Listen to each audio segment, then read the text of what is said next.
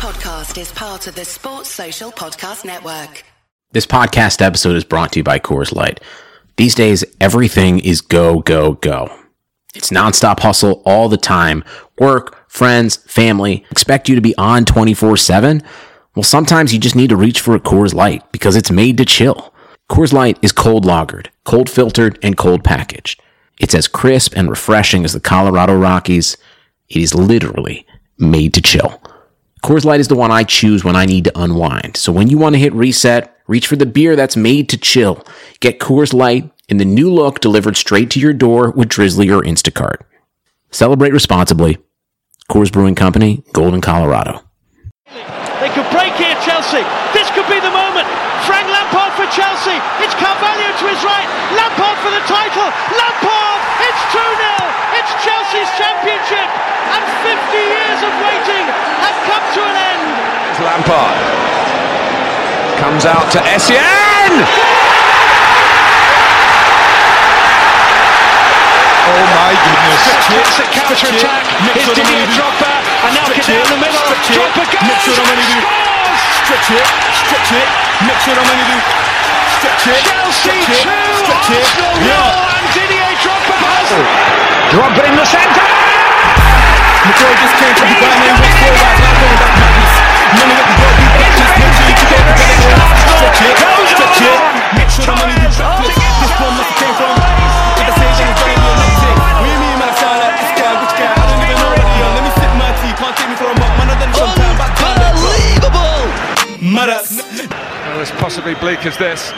Drogba! madas. Never ended up in McDonald's. And I haven't had a trophy in long time. Not the that I played. Yo, guys, Babsy from Chelsea Hour, and I'm here with some more small and intimate cast. You know, getting right into it. I'm gonna go. I'm gonna go around and introduce the guys. So, Dan, how are you doing? Um, I'm all good, man. I'm ready to chat Chelsea. Let's go, man. And brother Shemi, how, how are you doing? I'm good, man. I'm good, man. I like that brother Shemi. I like that You like, response. yeah, man.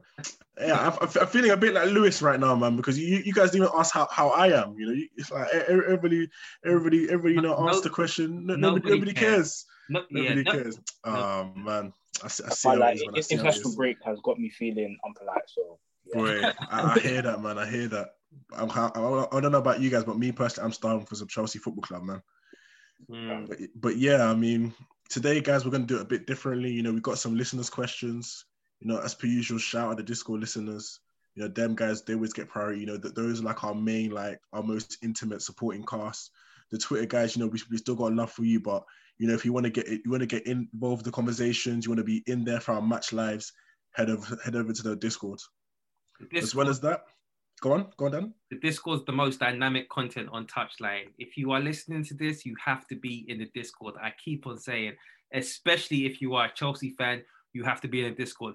One of the reasons why I've missed the inter- international break, football's back, yes, but Discord lives are back, and the blood of my enemies is back.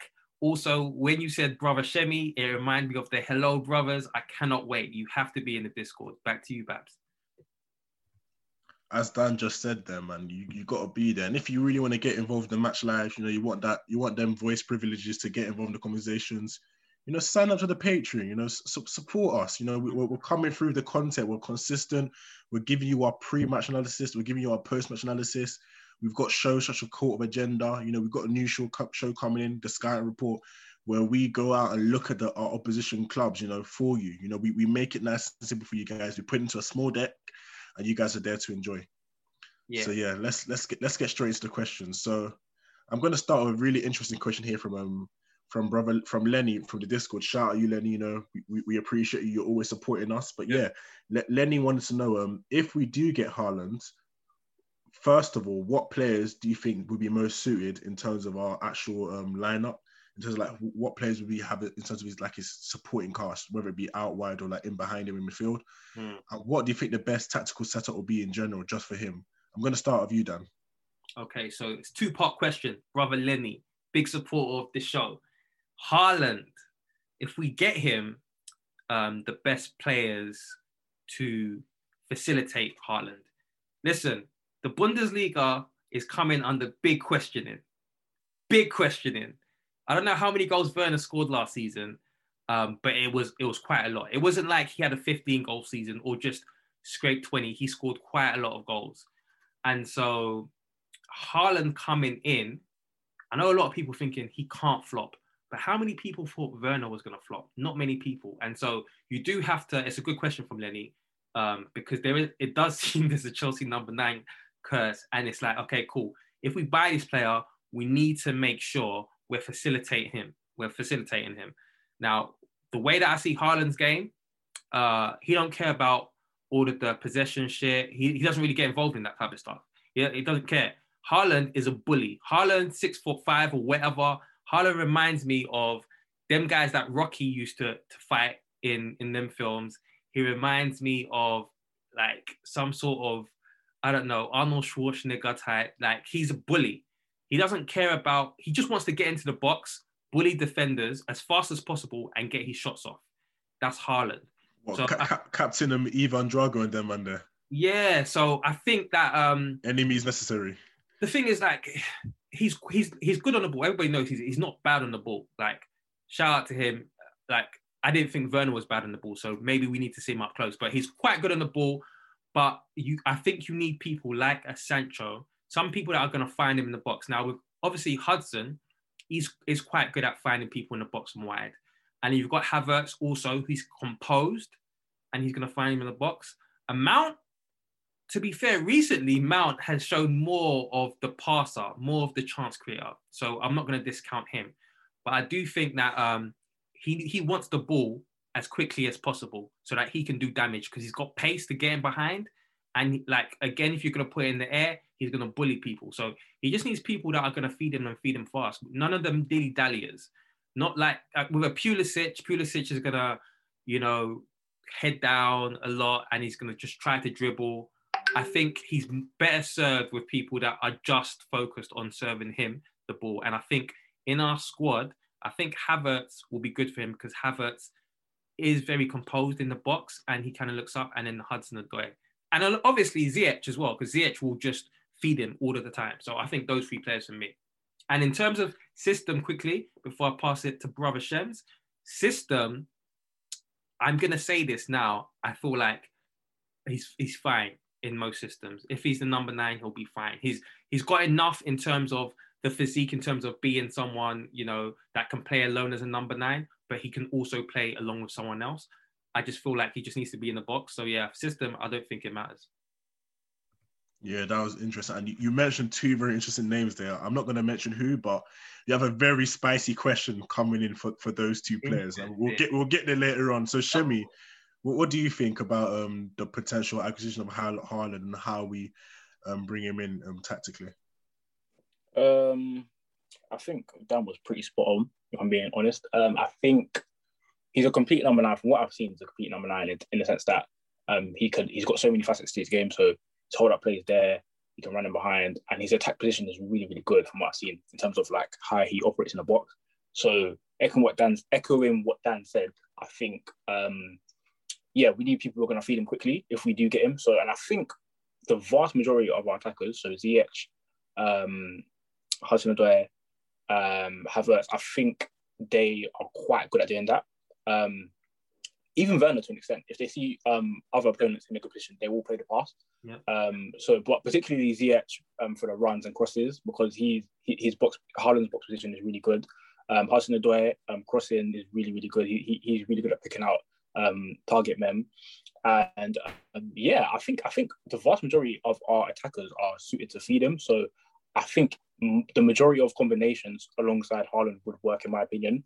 Um, and in terms of um, system, again echoing Dan, I think um, because he's so complete from what I've seen, um, I don't feel like he'll struggle in any in um, any system. To be honest, I feel like he can play alone. He can play as part of a two. Um, yeah, I think I think he really is the complete package. So yeah, that, that's that's my thoughts on it. You just wasted the last two minutes by saying what I said.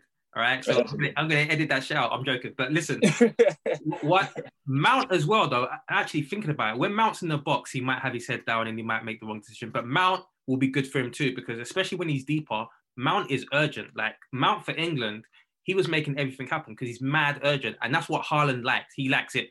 Give me the ball as quickly as possible whilst the defense is destabilized, so I can make the most of my bulliness, my bullying. But um, yeah. Yeah, so I, I I like both of yours, but I'm, I'm going to throw a bit of a spanner in the works, and I'm going to say, um, you know, that we, we've we've we've we've joked about it a lot in terms of Bundesliga attacks, you know, the high lines, and that league. perfectly personally, personally, I didn't really, I don't, I don't believe in it as much. I feel like if you're a good player, a good player, mm-hmm. but I wanted to look a bit more more into like Haaland, like internationally, see how like he deals with a yeah, deep block. And I watched these, and I watched um, one of his last three games against Gibraltar, mm-hmm. which was which was quite painful. I won't lie, mm-hmm. but one of the interesting things to see there was as clinical as we, we have these jokes that oh you know he's a robot, he's this and that. He missed quite a lot of chances in that game, mm-hmm. and looking at the other two games that they played against them, Turkey and Montenegro, he didn't he didn't bag in those games either, and. Yeah he's one of those players where we have to ask the question of if he's not scoring, is he going to be doing the, the, other jobs? And I know you guys are going to say that, yeah, you know, he's going to guarantee the goals, but do you guys have like a bit of a worry that when it comes to the low blocks, where teams are like, teams in the Premier League are like, okay, this is Haaland, we're going to have to really like put him up against his job here. So do you think he's going to struggle with that, or do you think his mentality is in a place where he's just going to overcome adversity? Listen, the problem is these these pods are recorded, okay? So a lot of people are going to be safe and just say, of course he can flop and stuff like that. Um, I think, listen, I don't I don't particularly want Haaland like that. Everybody, I've been saying it from the beginning. It's not that. Go on. Yeah, same, same. Yeah, it's not that I I don't think he's a good player. I mean, I, I don't think I don't think he's a bad player. And if he's here, then cool, because he seems like he's. I think physically, a lot of people are looking forward to that you know what I'm saying? The the last two strikers that have done really well at Chelsea, they've been physical, like a Costa, like a Drogba. Um, they've got that kind of Zlatan energy about them. Do you know what I'm saying? They probably speak about themselves in the third person or whatever, whatever, whatever person it is. So he seems like that guy in terms of confidence.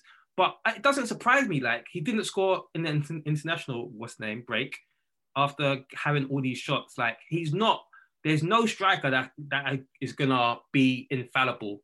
Um, and I prefer because I'm seeing stories that Mbappe is available. That's where my head's looking.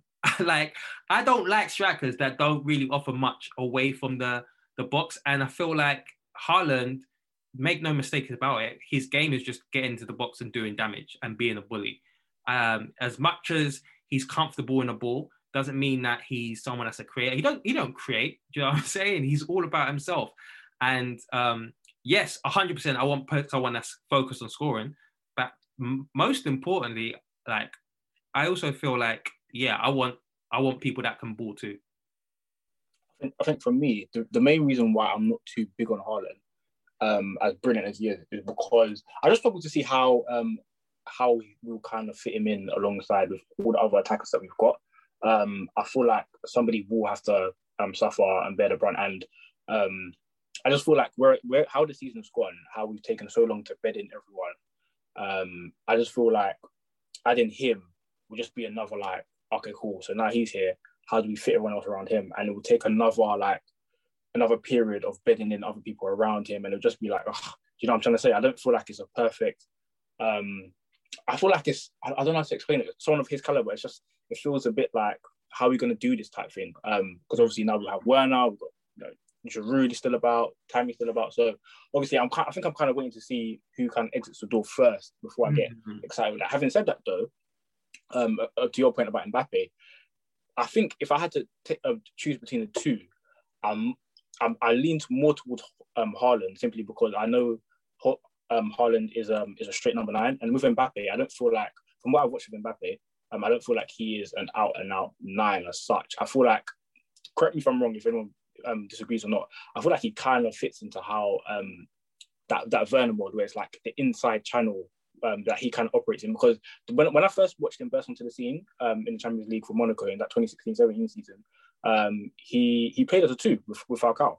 That's what I saw. And then obviously at PSG, he's been playing wide left, wide right. I haven't really seen him operate at that low number nine as much. So um, bringing him into play up front for me, I'm not sure how that would work. So if I had to choose between two, I choose I'll choose Haaland. But um, even still with Haaland, I still feel like we're gonna have like a lot of complications in terms of fitting everyone in and everyone around them. Yeah, that, that was a really good answer, Shaman. And that kind of um part comes into the second question from um, S S said 2D, where he asked him, "How do you think tactically we'd how, how do you think tactically we'd actually suit if we were to go for an Mbappe?" And I'm going to kick it off, and I'm going to start with um, a bit on on the side of what Shemi said because I don't know if you guys have seen, but Mbappe has said, well, I don't, well, he hasn't obviously said out loud, but it's been reported anyway, at least that he wants to be on, on that um, left on that left channel. Mm-hmm. He's not interested in playing the right, right, right. We just mm-hmm. want to play centre forward. He wants to play left, the left inside channel. So it does come to us, whereby it's like, if we do sign him, how do you think we will set up? Sounds good to me. If you get Mbappe, you play him on the left, you play Havertz false nine, and then you play, you play a third. I mean, it's perfect. Really mm. and truly, okay. you've got your. So, so, so, so that means are we ditching Werner then? In that case, Werner can play on the right. He can be a backup. I don't know. All I'm saying is, um, Mbappe is not an issue. Uh, like mm. whether it's if you have Mbappe and a Werner playing around the Havertz, you've got two people that are shooters around mm. Havertz. Like Havertz can play for like Mbappe is too talented for me in his all-round game and shooting for me to say, nah, I prefer a like, uh, listen, it's so simple for me. And we can go back like in two years' time, or we listen to this pod.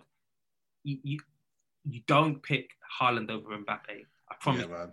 You yeah, don't. You, you, know what? I, I did try to like trick you in a bit and like try to put you like down an alley, but me and you, Dan, we, have been going out with Jermaine in the group chat. We're in the same boat whereby, for me, if you're spending that kind of money on a player like Haaland, you have to go for for Mbappe. For me personally, yeah. a, a, year a year whereby he has one year left in his contract. It's a COVID market. You know, we know other clubs don't have as much money. Um, I mean, we haven't really been linked to him as, as, much, but I do feel like if we are to look at a player like that and a, another player like Mbappe is available, it's a, it's a no-brainer, man. It's a no-brainer. To, to, be, to, be, fair, to be fair, I agree in the sense that um, from a from a deal perspective, it makes the most sense because he's probably going to be the cheapest. And from what I saw, I saw something around. Um, I think yeah, I think what Jermaine put in the group I think it was uh, something between was it 120 to 150 million million because he's got one year left in his contract. Yeah, and I think I think that's a steal for a player of his quality, like absolutely still. So I feel like I feel like yeah, um, I agree with on on that sense. Mbappe all day long because that makes the most sense financially, and the deal's just perfect. Um, but I think from a tactical point of view, that's where that's where my argument came in. But I think that's that's debatable. But um, yeah, no, that's fair though. That that is fair. I feel like um, from what I've seen of him, like I said, in that operating from that left channel is kind of his um favorite position. I just felt and I just felt like we were kind of stacked there in terms of the team at the moment. So we've got Mount that can play there, Hudson can play there, Ziyech can play there, um, Pulisic can play there. So like I said, for me right now it's all a bit too complicated in terms of how many people we've got stacked in there. Do you know what I'm trying to say? So that's why I can't get too it's, it's excited and too optimistic about um about who we should sign because for me it's, it's all a bit complicated right now. Listen, but yeah, it's very simple for me. It's not. I don't think it's complicated, and we're not linked with him. But the Chelsea Hour Media machine is powerful. Okay, so we are we're gonna ignite some links.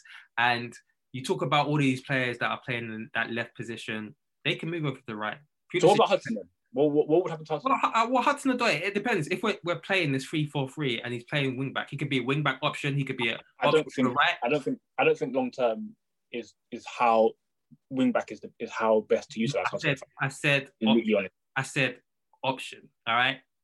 Like, tranquilo. All I'm saying is with, with with Mbappe, are we a more exciting or are, are we a more exciting and dangerous team with a Haaland or an Mbappe? Let me ask you first, Jet Shemi. Um, no doubt Mbappe. Okay, Babs, are we a more dangerous and exciting team with Mbappe or Haaland? World Cup winner. Come on. Career, career of the Starboy term. Come on. Future Ballon d'Or winner. Listen, Chelsea, our Chelsea, our listeners, stay focused. Stay focused. Yeah, because this is what I'm saying. Sometimes you can be distracted and you can try to out rationalize things. When it comes down to it, Mbappe versus Haaland for me, if you do your homework, I know both of them, both of them didn't score over the international break. I'm not onto Haaland because he didn't score. Haaland scored nine goals. I, I first heard about Haaland when he scored nine goals in a youth match. And then I tracked it, and this guy was mashing it up. And I remember the beginning of last season was arguing in a touchline fracker group chat, and everyone was saying, I was saying, listen, this this Haaland guy, goal scoring wise, you can't stop him. He can't be stopped. And then people was mentioning Werner, and I'm like, bro, it's a different level. It's a completely different level. I'm not on Haaland, but I'm just trying to say, um, if Chelsea have the opportunity, especially if they're both similar prices, to get Mbappe and Haaland, and they focus on Haaland, I believe that they're going to make the wrong decision. And we've been there before where you zone in and Chelsea was like, oh, let's get Torres, let's get Torres, etc., etc. And the Suarez and the Aguero was there, where Suarez and Aguero much more dynamic attackers. Even if Tor- even if you're getting prime Torres, Suarez and Aguero, they're much more dynamic strikers. You always get the dynamic, dangerous striker for me. Uh, back to you, Babs. Yeah, I, I really did enjoy that um, section there. Um, and that's going to lead me to actually um, post a quick poll on the, on the Twitter account when we drop this episode because we want to know you guys' opinions as well as the, as a Chelsea Hour listeners. You know, this is a family. You know, we're, we're trying to get we're trying to get each other's opinions. We're trying to, we're trying to stir up an Yeah. interesting debate. So yeah, um, going on to our next question, um, Buzzy, shout out you for stateside. You know, touchline is worldwide. Well, Yeah, we got we got we got we got a, we got a vast listenership. So yeah, um, Buzzy asked a question that I really actually liked, where he says, um, so even if we don't get Haaland, how do we actually fit all the attackers to the lineup? Are we gonna stick to a 4-3-3 where we may um, ostracize some, or is it going to be a different um, system to what we're currently seeing? And I feel like this question is, is quite interesting because we, as we've seen um, this season, we've had these debates about like the composition of our attack, you know, how you want to approach it, you know, the, the whole like band's mantra of having two um two um players that are goal, orientated and a player that's more creative. So I do think that's an interesting question to like kind of look into next season how we're actually going to like form our attack because we do have a couple players on loan. We do have a players. We do have a couple players that are looking to like potentially be get sold or leave at the end of their contract. So, um, Shem, I'm going to ask you how how do you think we um set up our attack going into next season Um, what? So with the players we have now, yeah. With the players we have now? No Haaland, no Mbappe. You know, put put the football manager away for a second and let's focus on what we've got for now. Um, yeah, I think I think the best way to go is um, um, two two goal scorers and a, and a playmaker. So the way we lined up against Atletico, that personnel I think is the best way to go. So you got your playmaker and Ziyech, and you've got your your goal threats in Havertz and Werner. Um, I think that is the best way to go with what we have now. And then I would say um, you can swap out Werner for Hudson uh, sorry, not Werner, um, Havertz or Hudson, Hudson there to kind of play in the pockets as well. Um, so yeah, I think I between those four, I think that's the best way to go with what we have now. Because I think you have the perfect balance between playmaking, goal scoring, and just generally creating chances. You've got penetration there as well. So yeah, I think between those four, that's our best um, attack for me. Yeah, I, I I love them. There was a, there was a specific word you used there. Um, rather than saying goal scorer, use goal threat. And I do feel like that was quite interesting with um, the players that we do have up top and how their kind of current goal records have been. But yeah, um, on the topic of Buzzy, you know, Mhm. bro, how, how are you doing? I, I forgot to introduce you. I'm good. I'm good. I'm here. It's good you to have you on, man. It's good to have you on. What what time is it over there?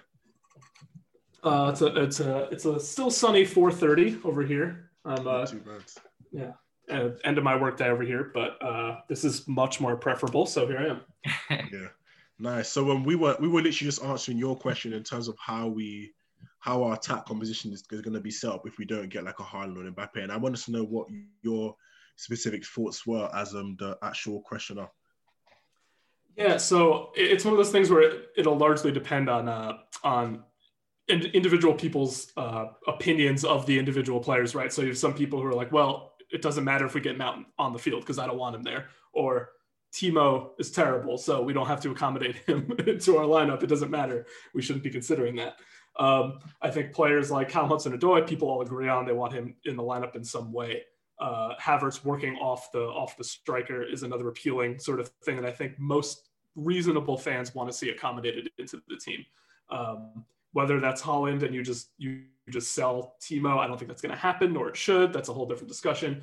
Um, you know, Haaland or or Werner working with with Havertz together as the nine ten, uh, the the nine and kind of half half ten, half nine uh, with Havertz, and then Odoi behind them, or are we going to use wingers? Are, are we going to see Ziyech back out wide? Uh, I don't think we should ever see Havertz back out wide. Um, and then is Mount a central midfielder? It, it's a complicated, it's a complicated one. I guess that's why you asked the question, right? Yeah. So, so just um, Babs, do me a favor, restate that question again. No worries. So um, the question was, I mean, he did answer it to be fair, is in terms of how do we fit all the attackers in our current lineup, in terms of our current attackers. Yeah. Um, first, first and foremost, uh, maybe it's me being ignorant, but I still I still can't take North American accent seriously when we're talking about football. I'm sorry, Matthew. I'm sorry. I'm sorry. But no, it's it's probably just because I had a campaign against Pulisic, but I've deaded that. Um, but yeah, welcome, Math, uh, Matthew. Um, can we shall we call you Matthew or Buzzy? Uh, Buzzy's fine. It's my Buzzy. actual my actual last name, so I'm, I'm okay with it. Okay, okay, okay. So I thought it was an alias, but yeah, Buzzy, obviously mad active on the Discord. The people that are most mad active, we invite on to be part of the family. So, question is, how do we fit them all in? And I think, do you know what? I think I've I've always said the same thing, and at the risk of boring everyone, I just feel like forget about names and all of that type of stuff. As long as we get two people that are, when I say they proper I want golden boot chasers, at least one, but per, like at least one golden boot chaser in our team. We need that. I think mm. that's just someone that's going to score goals, like, and that's their main thing. Um, if they can be an Mbappe and they can score goals, but and plus they're a baller, good. And then I want a playmaker in the team, and um, I'm not even talking. I'm talking about an attacking playmaker. So with Hudson Odoi, yes, he creates chances and all that type of stuff, but I feel like he's more of a creator. I'm talking about an attacking playmaker he properly organizes an attack. We don't really have one. The closest we have to that, I think, is Havertz, but I wouldn't necessarily call him that. But yeah, I I literally like uh, an attacking playmaker and then two got out. One proper golden boot chaser, and then the other one has to score a significant amount of goals. Not golden boot chaser, but still have to score a significant amount of goals. Now, currently, like Werner doesn't have enough to be a golden boot chaser in the Premier League but you should he should at least be like a second striker. Like he should be at least good enough to be a second striker. Currently, he's not even doing that. But there's there's potential, there's future hope for him to do that. But we need someone in that role, and for, for me, that's going to be either a Havertz or a Werner.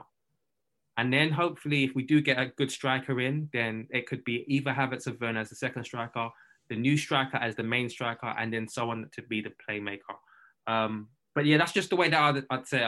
Like we've got so many different pieces. I think some has has to go because you know what I'm saying. Like not everyone's going to be happy, but um, yeah, it's it's, it's a conundrum anyway. It's a conundrum.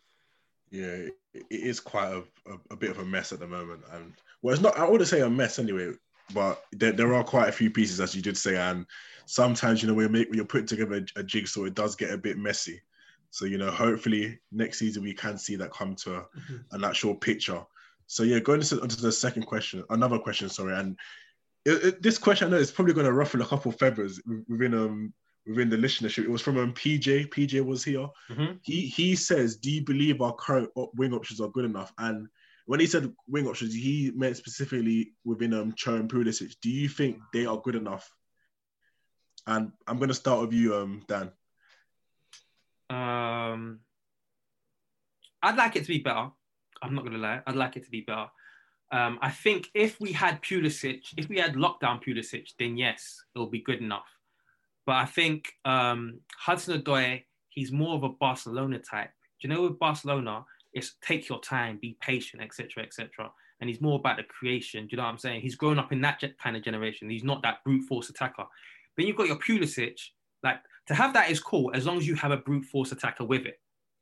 Um, and Pulisic is supposed to be that brute force attacker, but Pulisic isn't really brute forcing like that. He's not. He's like, what's the what's the um, the normal version of Captain America? What's his name? Steve whatever. Steve Rogers. Yeah, Stevie Steve Rogers. Like we need Captain America back. And if he if we can't get him, if he's retired, if he's given these his um what do they call it again? You handed the shield over already. Yeah, if he's handed the shield to someone else, then bring bring bring the new cap in. Do you know what I'm saying? Maybe mm-hmm. obviously Dembele's injury prone, but there's only a few proper like brute force wingers. But I do feel like we do need a brute force winger because obviously a lot of teams are sitting back against us and we are camping teams in. So if we can get a brute force winger, that diversifies our options because Hudson Odoi he's really good at linking up. And I feel like what in what he does, he's kind of consistent with him. You can always expect Hudson Odoi to create chances, which is why I'm not mad at Hudson Odoi. I think with Pulisic, the thing I'm struggling with Pulisic is he's going like, what is he bringing day to day or game to game? Like, I'm not expecting Pulisic at this point to bring anything game to game. With Mount, you can expect high energy, winning the ball back game to game. That's a default with Hudson Odoi, you can expect that he's going to create some chances from the wing through crosses, etc. Um, And I think with Pulisic, it's like you do one-on-one things and you do some good things, but game to game, you're not doing enough. And I feel like that's why if we can upgrade on Pulisic, I'm sorry, American fans, bro. I'm sorry, don't come for me. But if we can get a brute force attacker, then we would be better. That's one of those things like kind of kind of like the last question.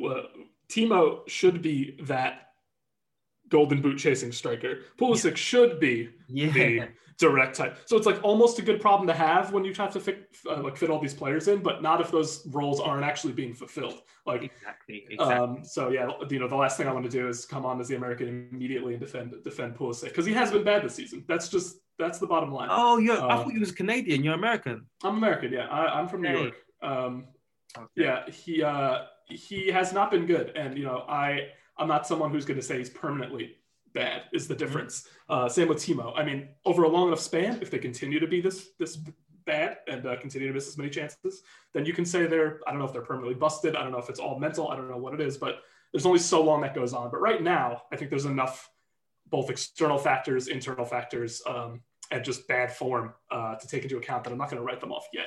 Yeah. Um, so that's that's kind of where I'm at there.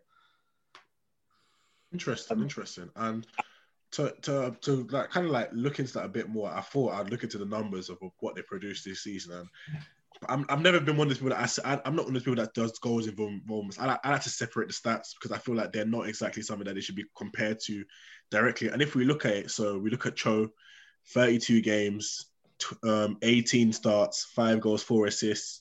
Which I mean, on, on the surface, so that's what one in six, which isn't which isn't amazing. But then you look at the the per ninety is 0.27 it's just a tad bit lower than what Werner's have produced this season.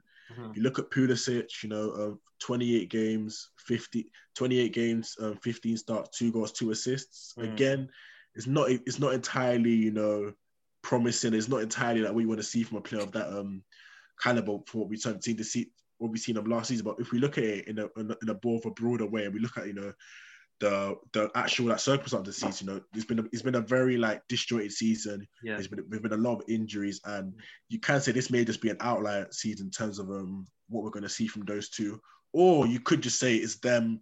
Well, well, Pulisic in Pulisic's mistake return return to a mean of what his previous output was, and it could be a thing of like this is what Cho may be doing like standard in terms of his numbers. So if we look at that, um, Shemi, if we look at the numbers of what they've been producing, what do you think?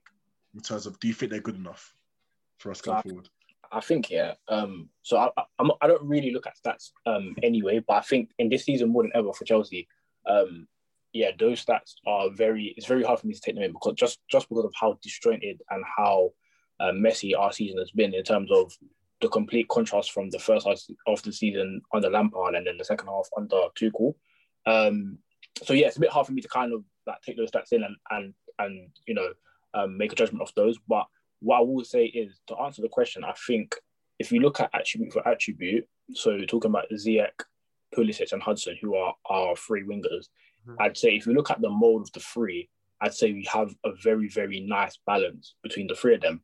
So you've got a playmaker in, Z- in Ziyech who is really good at passing and and um, you know those incisive balls as well as crossing. You've got a one v one threat in Hudson and Odoi who is also very, very good at linking play and creating chances.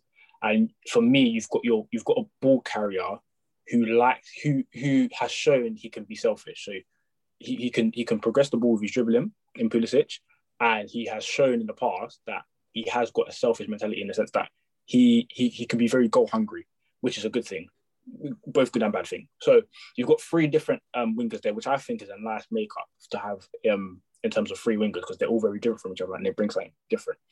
So um, in terms of what we have and in terms of what we're seeing are two different things. Um, I think what we have is good. What we're seeing is not so good. So I feel like if they're all if if the three of them perform at their optimum and their maximum, I think we have um three very good um wingers, and I think that's a really good balance.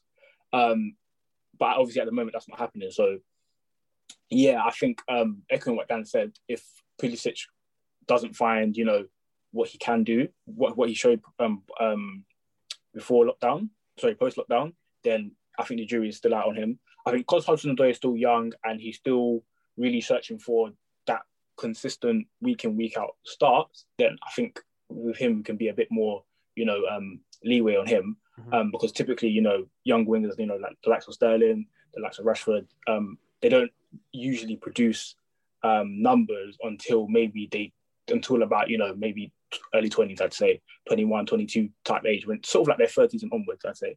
Um, so yeah i think that's my answer to the question. I think um, attribute for attribute the three of them um, is a good balance because they all bring something different but in terms of form it's not playing out right now. So yeah.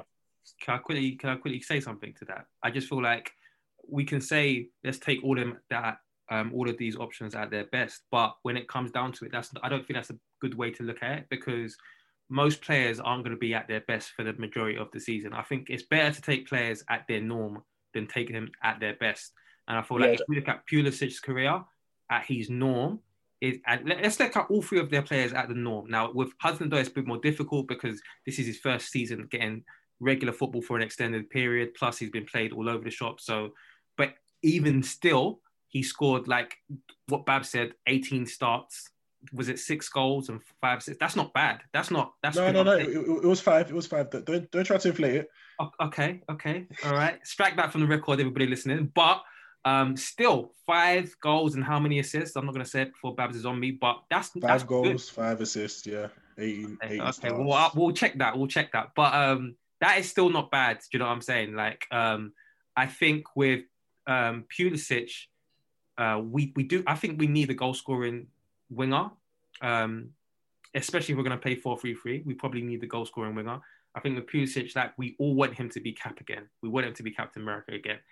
Um, I do think this season it's difficult to judge him because, like we've all said, he had injuries and then he hasn't had extended run in the teams through having injuries and Tuchel's coming in not playing. But I do think um, if you're asking us at their norms right now, if that's a good spread, Ziyech, who really and truly volume game. Um, to be fair, he like I'm excited about Ziyech's finishing recently. Seeing Ziyech in the box, he's very calm with his finishing. Um, but yeah, I just feel like I don't know about you, Babs, because I don't know if you've actually said it. But Sorry, me- go on go on I was gonna say all, all three of Yeah. them. I think we I think we can upgrade. But go on, Shems. to, to, to just to counter your original point, that's why I kind I, I split the two. So I split the two into attributes, and then I split it into um, at their best. So I hear you on the point about at their best, but I wasn't really. To be fair, I was I was more focused on on the on the on the the former um, analysis, Okay, so about okay. the attribute for attribute. Alright. Um, but yeah, go on, go on, Babs. Yeah, personally, I'm, I'm I've always been in that kind of stage about it. You know, you you guys know me. I, I like to run an agenda. You know, when, when a player's done dirt, I like to kick a man the dirt. but uh, if if I'm to be serious, I do feel like it is it's way too early to like judge, judge them too harshly. Hmm. Because if I have to look at Pulisic, I, I I I wouldn't agree in the fact that he hasn't had a run because he, he did have a couple games. Like, it took- That's not a being like run, seven- seven- That's not a run. yeah, no, no, I'm not talking about Tuchel's. I'm talking about before that. But what I was going to say to, to to counter that is the fact that he hasn't had a car like a run under the new manager. If you get what I mean. Yeah. Yeah. So if you look I at them, go on. Sorry. Uh, yeah, just to, to supplement that, that I was looking at this the other day because we were debating it in the chat, and um, he, he had I think six or seven games back after he was out for a good few games with his uh, his leg problems, Hmm. uh, and it was it was five or six games as le- like in Lampard's worst run of form, like as he got fired. That Yeah. was his longest run of games, as Lampard was so bad that he got sacked. Um, which is like not the whole team was dysfunctional at that point. We couldn't score. There was no cr- clear creative plan. Yes, he's coming back from injury, and that's not really a full excuse because a handful of players were performing uh, decently well in that run. But uh, that's that's a really bad sort of sample to like make these sweeping conclusions of So- a player based on. That's is it's So, the Matt- main thing I So think. Matthew, what you're saying is when Pulisic came in a team, everyone started playing worse. Is that what you're saying? no, that's just Okay. when Lampard was fully fully out of ideas. Interesting. Interesting. I, I feel like that, that was an interesting section. Just to look. Credit Karma has always been there to help you make better financial decisions. And now they want to help you even more. With the Credit Karma Money Spend account, you can be rewarded for good money habits. Credit Karma Money is a brand new checking account where you can win cash reimbursements for making purchases. Just pay with your debit card, and if you win, you'll be notified on the spot, and your Instant Karma cash will be added back to your spend account. Open your FDIC insured spend account for free. There's no minimum balance requirements, no overdraft fees, and free withdrawals from a network of over 50,000 ATMs. And when you make a purchase between June 8th and June 30th, you'll automatically be entered to win $1 million. Right now, visit creditkarma.com backslash win money to open your free account and start winning instant karma. Go to creditkarma.com backslash win money to sign up for free and start winning. That's creditkarma.com slash win money. Instant Karma is sponsored by Credit Karma. No purchase necessary. Exclusions and terms apply. See rules. Banking services provided by MVB Bank Incorporated. Member FDIC. Maximum balance and transfer limits apply. Our, our wide um, options. You've heard us talking about it before, and we're back again to talk to you about hosting your own podcast here at Blue Wire. And there's no better place to host than Blue Wire Hustle. Hustle was created to give everyone the opportunity to take your podcast to the next level. Or if you want to host a podcast and just don't know where to start, Hustle is the perfect place for you. As part of the program, you'll receive personal cover art, Q&As with Blue Wire's top podcasters, access to our community Discord, and an e-learning course full of tips and tricks. And on top of that, we'll help you get your show pushed out to Apple, Spotify, Google, Stitcher, and all other listening platforms. And the best part is you can get all of this for only $15 a month, the same rate as any other hosting site would charge you just for the initial setup. So if you're ready to do more than just listening to me talk about your favorite team, then make your voice heard in Hustle. Acceptance into the program is limited, so get your application in today. To apply, go to bwhustle.com slash join. That's bwhustle, hustle spelled H-U-S-T-L-E dot com slash join. Check out the description box for this episode to find out more. So yeah, um, going on to the next question, I think is, a, is an interesting one. Um, and it kind of like comes on to what the argument was last in terms of our player of the season. You know, I, I, know, I believe it was you, Dan, who had um, Thiago Silva as your um, player of the year. And Yeah. the question is from um, Toby. Again, shout out you, Toby. Do you think Thiago slots back in immediately, or is he placed under threat? Because I mean, I don't know about you guys, but I, I wasn't I wasn't the biggest fan of Christensen. You know, like I, I've always said he, he's too soft for me. You know, I don't. I, I I feel like he's one of those players that he sucks when he has a couple good games, and then all of a sudden he just throws it away. Then we look at the Aston Villa game, we look at all sorts of games like like Liverpool game, and I do feel like personally, and I said it in the group chat, so I'm gonna I'm gonna have to come and say here publicly as well. I feel in this run of games whereby it's been our toughest fixtures. Everybody's saying we're, we're not we're going to suffer. We're going to lose to Atletico Madrid. You know, um, when Thiago came off against Spurs, we're going to suffer. Against United, we're going to suffer. Against Everton, we're going to suffer. All these teams, Christensen came in, slotted in, and personally for me, I feel he's had as big of an impact in that run of games as Thiago has had throughout the season in terms of his actual on the field performances. And I know a lot of people weren't, weren't happy with what I said, but I want, to just say it here publicly so everybody can, you know, slander me or if you want to agree with me and, and go, go with that. So, yeah, I'm going to put that to the floor. What, what do you guys think? Does Thiago slot, slot back in? Babs, you just said a minute ago you're a man of agenda. So how do we take you seriously now? How do how do we even take you seriously now? Are you being serious or is this agenda? Let's clear this I'm, up. I'm being I'm being very. I, hey, serious. you- you- I was being dead serious. I feel like in that run of games, Christian, he, he's been, our- in my opinion, since Tuchel's coming, he's been our best player far and far and away, far and away. And I feel like in that toughest run of our fixtures, whereby it was literally decisive in both in terms of the um, top four on our Champions League run, I feel like his impact has been has been massive and it's been second to none. we, we are we're looking for new people to come on Chelsea opening, there are some openings. We need to refresh our cast. Um, we need to provide the best analysis. Now I'm joking. I think um, I think Tuchel's come out and said, I can see Christensen playing um, on the side as well of the back three. He doesn't have to play in the center. So if the question is, can they both play together? They can both play together. If you're asking what Tuchel's going to do, he seems to like have aired on the side of experience in that back three. Um, Zouma's come in and Zouma's done fantastic, but he's dropped back. And the default front three, I mean back three, seems to be Azpi, who's captain, who's he's going to stay in. Um, Thiago Silva, that's been his boy since PSG. I don't think he's coming out unless there's an injury or unless he's trying to maintain him. Christensen, the stocks have grown, the confidence in him has grown. Um, again, he was linked to Christensen when he was at Dortmund. He, he they scouted him. They thought he was a good player. They thought he was a fantastic player. That he, he does. The thing is, Tuchel seems at this point to have a good relationship with so many players that it's like he seems to love everyone. I remember at the beginning everyone was saying like Hudson Odoi is his son. Then it was oh, this guy's his son. And and Christensen, you see they have he kind of has like a mentor relationship with him. And um, Christensen, a lot of our managers seem to have spoken about him in a critical way. I think Tuchel's one of the first managers that have come in a long time that are just saying nothing but positive things about um, him. So I think Christensen is going to be happy here, but I do think that um, what he'll do is he'll stick with the experience, especially Thiago Silva. He hasn't got much left in in him in terms of playing wise. So I think whilst he's got whilst he's available, he's going to use him. Um, and I think Christensen will be kind of bedded in because don't forget, what is he, 24, 25? So he's, he's still got a lot of years left to play. Interesting, interesting. I like that answer. But uh, Matthew, Buzzy, what, what, do you, what do you think? Uh, yeah, I think Dan uh, has a lot of the same thoughts I do on it. I think the obvious unspoken issue is that the the role that he and that Christensen and Silva plays is the same one in the back three. They'd be the most similar of the three uh, other center backs. So um, it'd be it'd be probably plausible to play them both, but a little bit redundant as like the center of the three who brings the ball forward and makes makes the most cutting passes. Rudiger can pass. I think you could probably play Silva and Christensen next to each other with Azpi on the right. Um, I also think keeping Azpi there is probably the best call since he's sort of the pseudo fullback who who comes out a little wider when Reece goes up.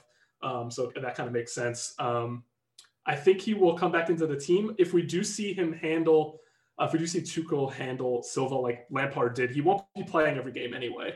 Um, it's one of those things where maybe Christensen gets a rest one game, Ruger gets a rest the, uh, a rest the other game. Azpi's older, he'll get a rest too. Uh, we'll probably see some rotation of the three. In a big game, I wouldn't be surprised if he does pick Silva over over Christensen. As good as he's been, I do agree with Babs that he's been tremendous, but uh, I wouldn't be surprised if, if Silva's given a nod in, in a big knockout matcher or uh, not every league game, but some bigger league games. Yeah, I like that. I, I, do feel like that has been one of the um, biggest features you've seen under, under Thomas Tuchel. It's been the rotation, you know, the appreciation that players, you know, these guys are humans. You know, they, they need they need to rest as well. And I do feel like that's been something that's um that's been really positive to see. And I do feel like once Thiago does come back, he probably will be eased in anyway. Um, Shemi, what, what do you think to add on to that? Um, I think, I think simply because um, you just touched on it, simply because Tuchel's shown um, his um, man management side in terms of rotation and resting players. Because Christensen's played basically every single game, um, maybe bar one since Thiago's been injured. I, I feel like he will um, take Christensen out and rest him for um, for Thiago. Um, I think, yeah. Having said that, I think um, if Thiago's fully fit, I won't be surprised if he starts against West Brom and then Christensen plays against um, Porto simply because um, um, easing Thiago in that way probably makes the most sense. Easing him in against you know a lower side, um, as opposed to just throwing him back in in a big champion game. I know Thiago's Shemi, I'm gonna have to remind you. Do you remember what, for the last time Thiago came in against West Brom?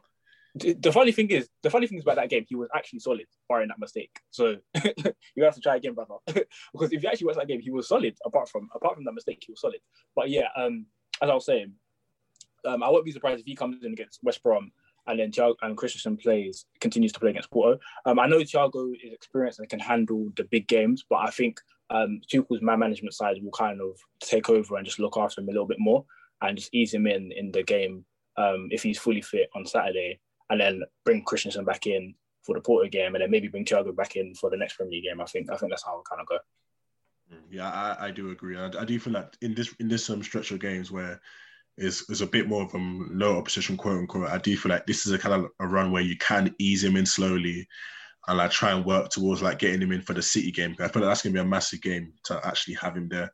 Uh, I do feel like his leadership is going to be something that's going to be very important going into the, the latter stage of the season. So yeah, um, going to our next the next question from um from Nick. It's, it's an interesting question. I guess it's um is a question that's kind of like down to taste, and he, he asked um Thoughts on whether you'd be comfortable with three at the back being a long term formation, or if you'd like to see us transition to playing two centre backs? I love this question.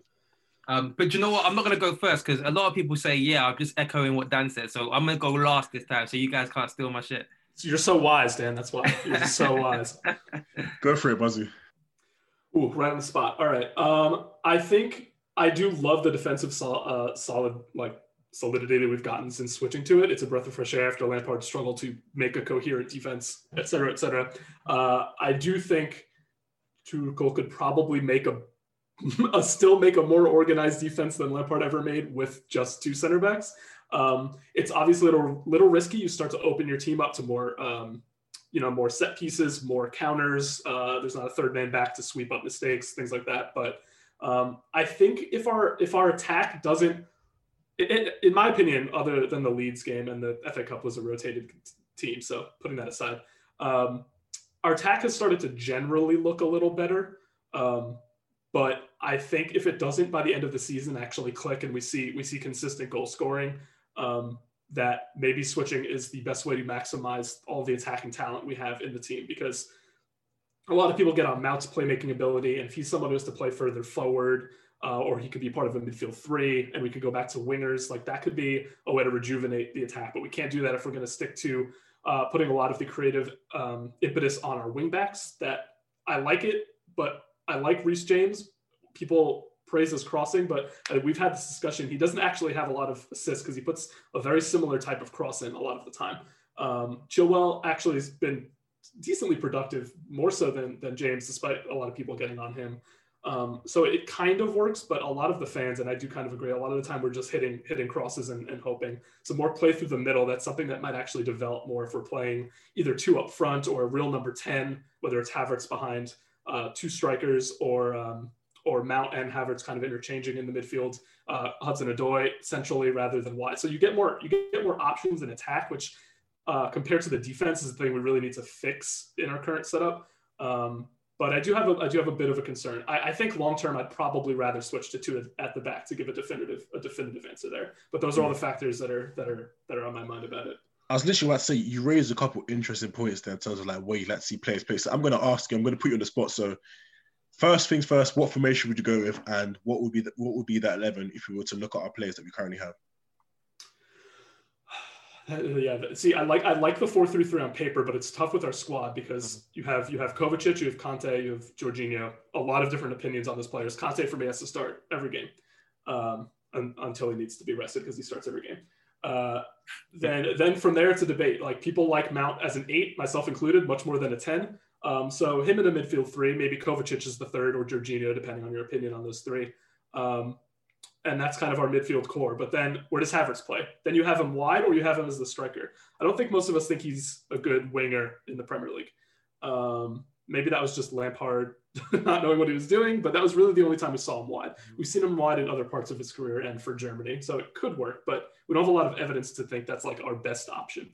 Um, so then does he play up front? And then what do you do with Tammy if he stays? What do you do with Timo? Uh, obviously, the rumors about Haaland. So a 4 3 3 for me is kind of hard to fit everybody in. Mm-hmm. So I'd probably go with a 4 2 3 1. So we have a real number 10. That could be Havertz, plays off the striker, which maybe helps Timo. We have, we had the winger discussion, but we have at least on paper a solid selection of winger options, mm-hmm. if not incredible, based on current form. Uh, and then you can debate about the midfield too Kanté and Jorginho, Kanté and Kovacic. Um, a lot of that didn't work under Lampard, but Tuchel's a better manager, so maybe the midfield would look functional with those with those two players this time. I like the answer. I like um, Shemi, I like the answer too. Shemi, what, what do you think? Well, the question is about sticking with the three at the back, right? Yeah. So, would you want to stick with the three at back, or would you want to go back to our traditional four? four you know, back? if you, if you ask me this, like I'd say maybe a month ago, I'd, I'd say get me back to four at the back ASAP, even though we're winning. But but like just having looking back on how we performed and because it's worked so well, yeah.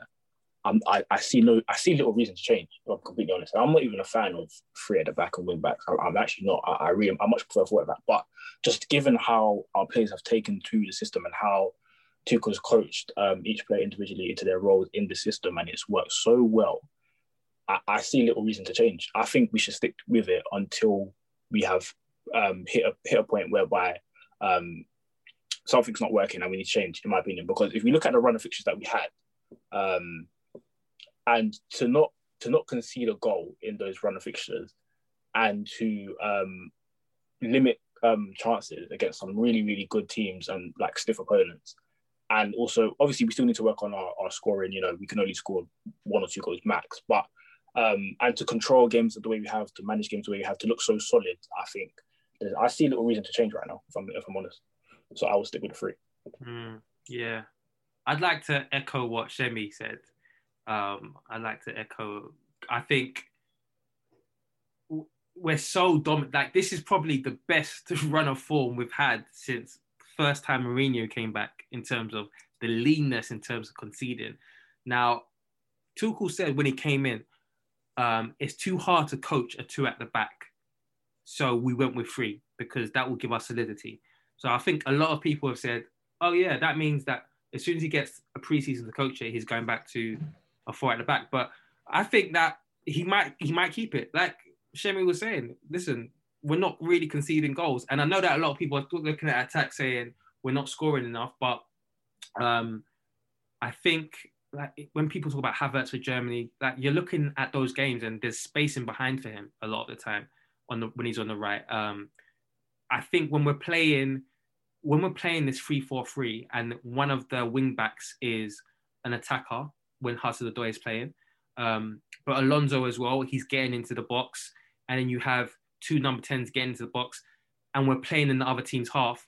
Of course, there's going to be no space. It's not going to be as exciting, but when it comes down to it, how can you argue with the effectiveness? How can you argue with the amount of teams we've won against, the amount of great managers that we've won against, the meanness in terms of there's been so many like I'm not going to mention his name, but one of the biggest Chelsea creators, unfortunately, he was dead set on Tuchel failing. He's had to come and apologize, and it's with the style of football we've had. I don't care what people call us boring Chelsea. That's heritage. People call us boring Chelsea when we blitz the league. Do you know what I'm saying? So for me, as long as it's working, two times in a row. Exactly. And as long as it's working, you keep it. Now, I will mention that time when we won the league with Mourinho, when we were uh, Chelsea, we were we scored, we conceded 15 goals in the season, and most of the games was one 0 when Robben was injured. Then Robben came out from injury, came back from injury, and him and Duff people remember them two were blitzing it, and all of a sudden we were winning by four. Every single game was like we couldn't, we scored four, four, four, four, four, and he got injured again, and it got kind of tough. And I just feel like attacking wise, we can sort the attack with a more dynamic player. Um, that brute force player that I was talking about earlier, I think we can sort it with a brute force player. I think Robben was a difference um, for us with Mourinho. I do feel like currently we don't have that in attack. So that's why a lot of it is trying to pass, etc., etc. I think the closest player we have to a brute force player is um, Mount, but obviously Mount, he's really good at dribbling, but a lot of his brute force comes through urgent passing if we can get someone that's a and I don't know who that player is because I would say it would be like a Dembele if he was available, but obviously he's mad injury prone. But I do feel like um, we can fix the attack with a personnel change. I, I feel like I would be happy to keep this this system, but then again, because Tuchel's done so good, I'll, I'll trust him if he was to move to a four at the back. And that team that Matthew or Buzzy mentioned, that that sounded good to me. That four two three one. Also, yeah, I want to I want to stress that. I mean, I did say this oh. at the beginning of my answer, but like only if we are struggling to score do we really need to change anything. Some yeah. fans are calling us boring. I agree with you. I don't. I don't care. I mean, I'll win 2 2 0 or 1 0 every every time. Um, it's it's different if you can't get over a big knockout game, but again, that's not been our problem. Uh, it's different if you can't blow out a team that's playing in a low block. That's something you need to solve if you're getting a lot of one one draws or or nil nil draws. Um, but yeah, I agree with you. Like solid, solid team. We have the we have the the benefit, which not a lot of teams do, of two really good fullbacks on either side. Hmm. Um, in my opinion, I don't know what people think about Chilwell, but I think he's I think he's good and productive. Reese is good and productive. Yeah. Um, you have a lot of options in this team, and and the defensive solidity. We only have to think back to last season to remember how bad our defense is mm. uh, hmm. was. That you should not take for granted being able to keep clean sheets or what, only concede what, what? one goal in most of your games. That is that is a blessing. What? sorry, just quickly, I wanted to say something quickly on this as to why um, another reason why I love the, the current system now is because it feels with the two tens in behind the, the striker, it feels as if we have like an extra man on the pitch. I know we don't, but it just feels like it because um, because we have the half spaces covered so well.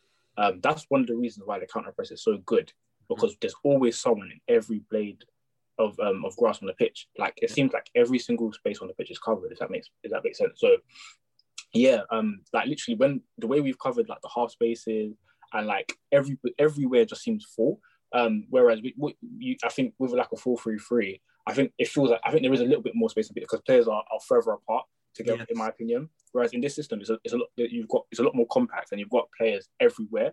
That's so um, yeah, I feel like it works really well in terms of. That's why we're so dominant in terms of not Yeah, um, yeah. um, conceding chances. Like people, um, obviously, rightly so, will give credit to the likes of Christensen and Azpilicueta and Rudiger, who have been fantastic.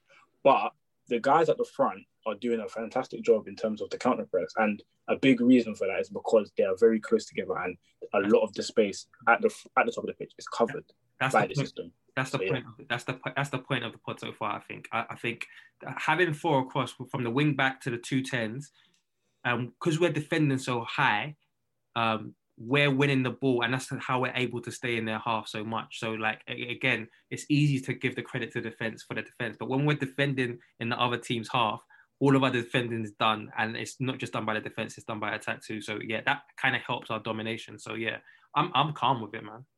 Especially when you have Kanté, who's who's almost another extra player. So there's so much there's so much ground covered. Yeah. And I agree too that the attackers are are maybe hopefully one of the ones we have is waiting to explode and be that dynamic player.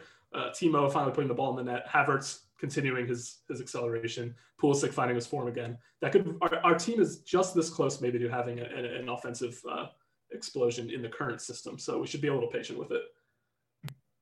Yeah, just to wrap that question up, man. Like, I, I don't know about you guys, but me, me personally, I, I'm, I'm wherever the money resides, man. if that's for the back, if that's free the back, man, I, I, I'm there, man. I don't mind. Like, listen, if, if, if I, if throughout 38 games in the season, we're gonna win each game one 0 to win the league, and we're gonna, we're gonna score 38 game, 38 goals. Listen, Perfect. I'm perfectly fine with that. Listen, we are I'm all about the winning. I'm all about. I'm starving. I'm all We're about the winning. So, and what I've seen is free at the back. Like, I just feel. I just don't think it's, it's been as bad as people have been saying. Like, there, there, there are points where we transition kind of to a, to a four, whereby, as Mm-hmm. um Bazzi said, you know, um, Azpi fills in that right back slot, and um, a Cho or Pulisic or Reece James is able to like just push up Mm-hmm. forward in the pitch. And I do feel like with formations, I feel like uh, uh, the a formation is just the way a team plays by, by paper. You know, like Mhm. at the end of the day, it's all about instructions. It's all about tactical, um, tactical and, and flexibility, and how you actually have players on the pitch. Because you can play a four, you can play a four three three all you want, and we it can look like just massive clusters of having three players on- on one side, three, three and three players on the other side, just trying to whip in crosses. And I just feel like when you have a manager like this, a Tuchel who knows what he's doing, who knows how to set a team up.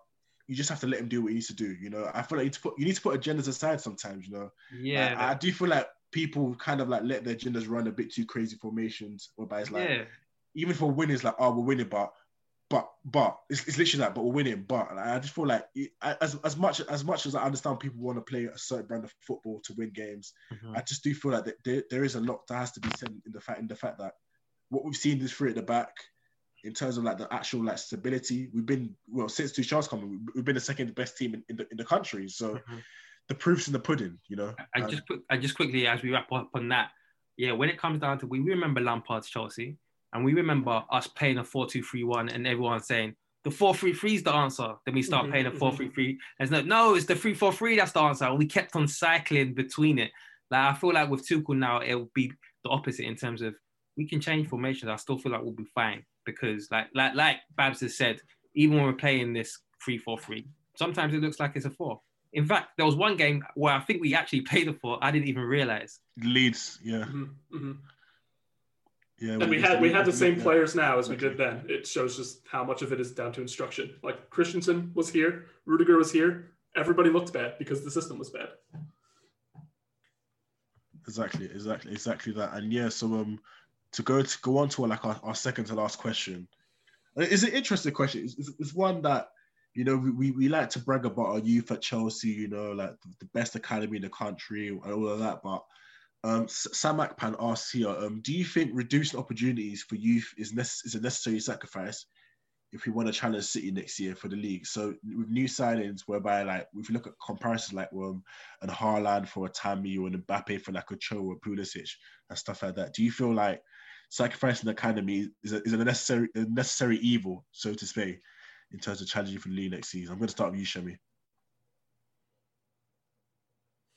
Um, difficult one. I think the youth we have in the squad now are are are, are at such a high level that I, I don't. I'd, I'd probably say no. I say so. The likes of um, Reece James, Callum. Um, I think because Tammy's contract situation is a bit is a bit weird right now, so he's he looks like he's out of the door.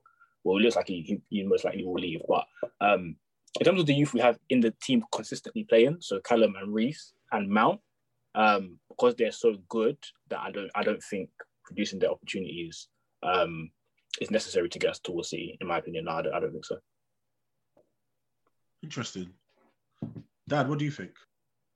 Um, I think I think it's a good question. Who asked it again? Um, Sam Akpan. Okay, In the Discord. Shout out you. Yeah, shout out to Sam. Um, I think, listen, there's always going to be a new generation of, there's always going to be a new generation, you know what I'm saying? And there's always going to be some players from that new generation. Um, in terms of sacrificing youth, I don't think that's a good way to put it. I just feel like we have to change our mindset because it seems like we was one extreme before with Sarri in terms of you have to be a certain age before you played. And then I feel like under Lampard, it got a bit, let me bust all of these youths, all of my favorite youths. I think that it, it should just be, the default should be um, as a young player. So let's say Livramento, he's shown that potentially he could be a good, you know, option for us. So I feel like that path should be there. And I think when it comes down to it, playing wing backs, Reece James really and truly is the only true like wing back. To be fair, even Reece James, Livramento might be the most natural right wing back we have. So I would say he gets the opportunity to be in the squad at least. And then when an opportunity comes, like you can't, you, borrowing Conte's term, you, you sometimes have to suffer. I don't think that just because you're 18, you should be given the world straight away. I don't think I don't think that's a good thing. I feel like players need to um, struggle a little bit for their position because then they'll take it. You know, they'll take they won't take it for granted. And so I think, for instance, Livramento as a case study, you bring him in, even if it's Hudson Odoi and Reece James in that position, you bring him in because in the season there's injuries. Do you know what I'm saying? And I feel like when you're 18, you have some time. The way that I look at football is kind of like when you model it on life and you're at university, that's almost like a suspended state. You're not really an adult because you don't have, you're not going to work nine to five, etc., etc. It's a suspended state. When you're 21, you're an adult. Like, do you know what I'm saying? You're living adult life, etc., etc. And the way I see in terms of integration for our, our youth players is between that 18 and 21 period, whether it's going on loan, whether it's staying and being around waiting for an opportunity, that's the time, that's the crucial time where a player has to, or a player can sit on the bench, I think. If you're a top player, that's a, a time where you can kind of sit on the bench. But when you're like 21, 22, you're an adult. Like if, if Chelsea aren't going to give you regular football, go elsewhere. So I feel like with a, the way that I'll do it, if I'm a Livramento, I'm saying keep, bring Livramento in, make him part of the squad, make him hustle and compete with the top players. And then when he gets his opportunity, he has to do and take it and run like just like everybody else. I don't think um, we should be. Um, I don't think we should be making our squads just like every single year. Let's get rid of old players just to fit the new batch of young players in. Do you know what I'm saying? That's that's why I, I don't think is um, is feasible because you won't be a, a top squad that way. What you have to do is reward the best and mm. yeah, that's that's whether that's whether yeah. they're youth or or they're older. Just play the play the best to make it a competition. I definitely do agree with that. Barzi, what do you think? Uh, yeah, oh, sorry, sorry, Dan, to agree with you again, but I do agree most of the time. I think I think to take that a bit a bit further, it's it's uh it's not even it's not even really something that I would I would have a a, a, big philosophy like that about. I wouldn't say, okay, this year we have to use youth players, or this year we we have to get rid of all the youth players. Yeah. I think it's very case by case and position by position. Like, I'm not going to say we got to get this guy in um, because uh, because he's coming up in the academy and he's really good. If the player ahead of him is playing amazingly, if Reece is on tremendous form next season and he's he's assisting all these goals. Um, Livramento's job gets a lot harder. How is he going to get into the team? I don't know, but you're not going to drop Reece just for the sake of it. So it's a tough one, but I think it's like these players like Reece and Mount and and Tammy for at least a short period got themselves into the team, did well, and they stayed in the team. Um, players going to have to just look for their for their opportunities. It shouldn't let us uh, shouldn't make us not buy a top transfer target we want because of that. You know, it's it's a nice consideration, but yeah, City have what one young academy player in the team um, because their team is full of stars, and that's just how it is. You have to be that good to break in. Okay. Yeah, it is it is an interesting point because I do feel like they, there is always a balance. You know, these guys are young. You know, they they they've also got to adapt to the, the actual men's game physically as well as tactically. And I do feel like to to compete, a lot of people will say you need the top top players, but I do feel like there is a case to be said. Like you, you never know who may be the next Mbappe to, to say. Like you never know if, if you give that the the, the, the next random player in the, in the youth academy a, a go, just actually see what you can do on the field, and just see what you can actually um, achieve. And yeah, um, to go on to our next couple of questions. So we've got a couple of Twitter questions that I think Shemi wants to go through. Yeah, yeah, yeah. Uh, cool, cool, cool. So Michael Angelo, Michael Angelo underscore D, shout out you, Tammy's ride or die. Um, do we need to shine a striker to score more goals? Is that truly the reason for our lack of goals at times, or is something else at play? So I think essentially what he's asking is it personnel or is it system? Is that, opposite, is that open to the floor, or would you want? Is it? Um, yeah, Babs. Yeah, yeah. I think I think it's a mix of things. I think it's a like there does come a, a point where you have to say like the whole like excuse for Timo in terms of like he's been run out of play and like to, to not score goals. I feel like that it does get a bit dated in the fact that he has been poor in terms of his finishing. I think that's one part. But then again, I've always said um I don't really like to harp on like a couple chances here and there, like in terms of a chance creation. I do feel like if you want to be a top team, you've got to be constantly creating these chances for a top player. Like if you look at if you look at last season for, for like the, the top um, players just like missing chances, you had Lewandowski right at the top. And that's simply because um, Bayern Munich are a team where they're able to constantly create chances for their strikers. And I do feel like for us to get there, we do need to have like a bit more chance creation within our team. Yes, yes, I will have to agree and say we do we do need a better shooter up top because um the the whole thing of what Werner's been in this season, I don't think is good enough. I do feel like that is part and parcel of why um, we are struggling for goals. But then again, I also do feel like it's also the actual production of chance of creating chances that has to be like improved. I will say team. he is second in the Premier League in big chances missed. Um, yeah. Exactly, it, which, is, which, is, which is good and bad in my opinion. Players should be getting those chances. The other players at the top of that list are also players who score a lot of goals. Uh, yeah. Salah's often up there most seasons. Yeah. Um, that's that's a good thing. But at a certain point, his finishing has to regress to at least average. Like we got to see just okay finishing rate would be a big improvement. And if you can start putting those in like he used to, um, and I don't know if it's the low block or he can't play in the Premier League because we just saw him miss a sitter for Germany. Um, I think it's mentality, and I hope a reset will get him back on track. But uh, yeah, I mean, if we have that many big chances, that's at least a good sign. And he runs it behind, and he's so fast, and all these other things that it, it's possible to get him scoring. I, I still think. Uh, one, one thing I'll say on this question as well, before we move on to the next one, is that um, I think system wise, even under Lampard, yeah, because people forget under Lampard, scoring goals wasn't wasn't always an issue. I think we we, we we were involved in a lot of games whereby we score loads, but we concede loads. I think that was always the problem with us last season. And obviously this season, um, even under Lampard, we had that run where we were scoring loads and then it kind of fell away. And then obviously Tuchel's come in and we like Tuchel's system. So I think system wise, I think we've been okay if I'm being real. Um, in terms of touch creation too, because even a lot of Lampard's game used to create chances. But um, I think I think I can't ignore the fact that we haven't had um, a 20 goal striker since Diego Costa. Do you get me? Um, so it's been a while. We haven't had a, a, striker that consistently score from beginning through to the middle, through to the end. So um, I do feel like, yeah, I think I think personnel wise, it, it, it, it, it has to be addressed, um, in my opinion, anyway. Um, cool. Next question I'm gonna read is um, so this guy's um, I'm gonna read your Twitter name because your hat is a bit funny. So Brandino, he asks, is Mount our franchise player? Um, given that Havertz hasn't blown up yet and Cho hasn't been fully unleashed. Um, Dan, what do you think? No, yeah, I, I, definitely think he is kind of, and I think the, one of the reasons is like you're talking about franchise player. It's not just necessarily, it's not just a straight talent thing. I think, like when you watch a game, whether it's England or Chelsea, like just with the media just mount, mount, mount.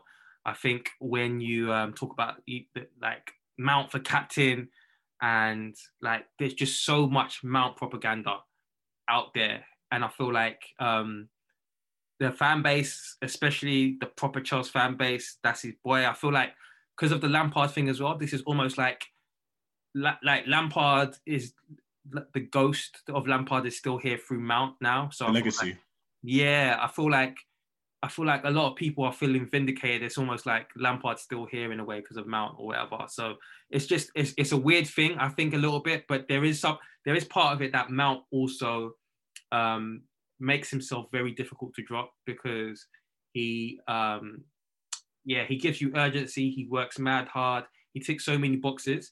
And so yeah, like I definitely say he's a franchise player. I said it on the Twitter account earlier. When it comes down to it, Eden Hazard was our franchise player before, and um, now it's now it's Mount. So yeah, yeah, levels. I think I think that's really good answer. yeah. I think yeah, I think I think I'm satisfied with that answer. Um, cool. Um, yeah. At only by night, he asked us to rank our rank Chelsea centre backs, including those out on loan, and who we think the future pairing is. That seems like a So- long, like a long question. Maybe we uh, Yeah. we carry that onto the Patreon or whatever. Okay, cool, cool. All right. So um, yeah, early, at early by night, if you subscribe to the Patreon, we'll you get your answer for that one.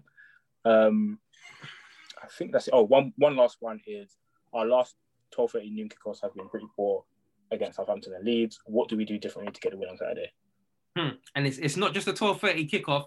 It's a 12:30 kickoff after international break. We are Hmm. finished. Asking for trouble really is We asking for trouble. finished. We are finished. Oh my days! I don't know. You know.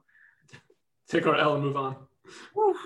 I think I think with the I think the Leeds game, um, I think we suffered from the the, the changes. Um, obviously, we, we not only do we change system, we, we- I'm not saying the system was a problem, but I think we had a lot of changes to rest players ahead of the Atletico game, so that kind of contributed to it. And the way both teams played, we kind of just cancelled each other out. Have we got the Um, Porto game next week as well? Yeah, yeah, we've got the Porto game next week, so we Mhm. could see something similar. Yeah. So, mhm. so um, I think, yeah, Southampton. We were. I think I'd say Southampton. We were unlucky because we missed a couple good, really good chances. Mm. But um, what we do differently against West Brom, I think we just have to really, really from the get go impose ourselves. I think I don't feel like we did that against Southampton to the best of our ability, and we did it for like ten minutes against Leeds, and then we kind of just kind of fell off. Um, so I think we just need to be at it um, all game, um, and yeah, we and I think just being clinical is the key. Um, it sounds so basic, but we kind of we, we take long to kill games. Um, even the Atletico game, as great as the performance was, um, and as as well as we were always in control of the game, um, we took a long time to get. We got the second goal in the 90 something minute. You know I'm trying to say we it, it- it's our games tend to be one 0 for a very long time. So I think killing the game off early is, is very very key, um, and then we can kind of look at resting players. And I don't think Tuchel should kind of rest a lot of people from the start. I feel like he should kind of look to killing the game first and then bringing people off. I think Mhm. that would be that's key for us winning this game because we can't be complacent. We, we can't afford it, man. Um, so yeah, that's my that's my view on it. you've you've you, that just the way you there's so many factors. That we've got a champions league game coming up so people's eyes might be on that. We've just come back from international break and they decided to put us 12.30 like when i heard west brom i was thinking calm but actually this is a real uh, banana slip uh, territory. Like are they doing bad? I haven't even looked. Are they are they doing bad in the table? Uh, for them, 19th. yeah. Yeah, they've been terrible all, all season. But do, you know, do you know the worst thing is like we don't clap teams regardless. Like so Yeah. far we Exactly. haven't clapped anyone, and like they're a sit back team, and we don't do like remember that Wolves game where they just sat back. Like Mm. this is this is actually a lot difficult than I thought it was. A lot more difficult than I thought. Yeah, yeah, yeah. It's not going to be easy at all because they're just going to camp and protect that goal. But um, yeah, we just have to find. We have to find a way, man. Yeah. Um, That's Tuchel's Yeah. job, innit? That's not Chelsea Hour's job, bro. yeah. they, they, they, they ain't paying us for, for that yet, man. They ain't paying us for that yet. But yeah, just just to wrap up that section up, uh, I just want to thank you, Buzzy, especially for doing The greatest night in the history of Chelsea Football Club. European champions.